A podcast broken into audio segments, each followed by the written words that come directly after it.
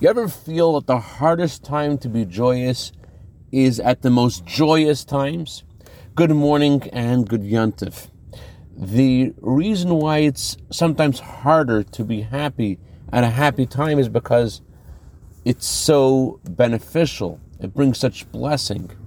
And whenever things are more important, they are more challenging. As the Torah says that a sukkah is supposed to be made of the leftover produce from your field. And just like the sukkah is created from produce, so too, conversely, the joy we have on this holiday impacts what happens in our field. The joy we have from God's commandments is the key, the catalyst to draw down God's blessings into our business, into our fields. So, what do you do when things get out of hand? There's an interesting line in our prayers spread out upon us the sukkah of your peace. What does the sukkah have to do with peace?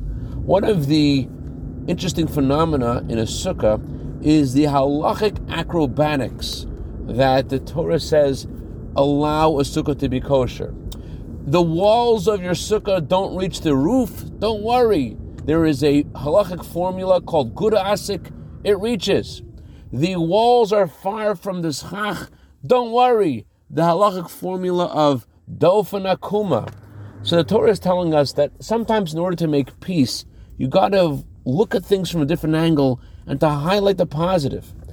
You'll notice in our prayers when we say the words Oseh Shalom b'meromav, you create peace. Before we say the words about creating peace, we walk three steps backwards. Because sometimes, in order to get to peace, you got to walk backwards. You got to go back from your place of absolute truth and righteous indignation and just let go.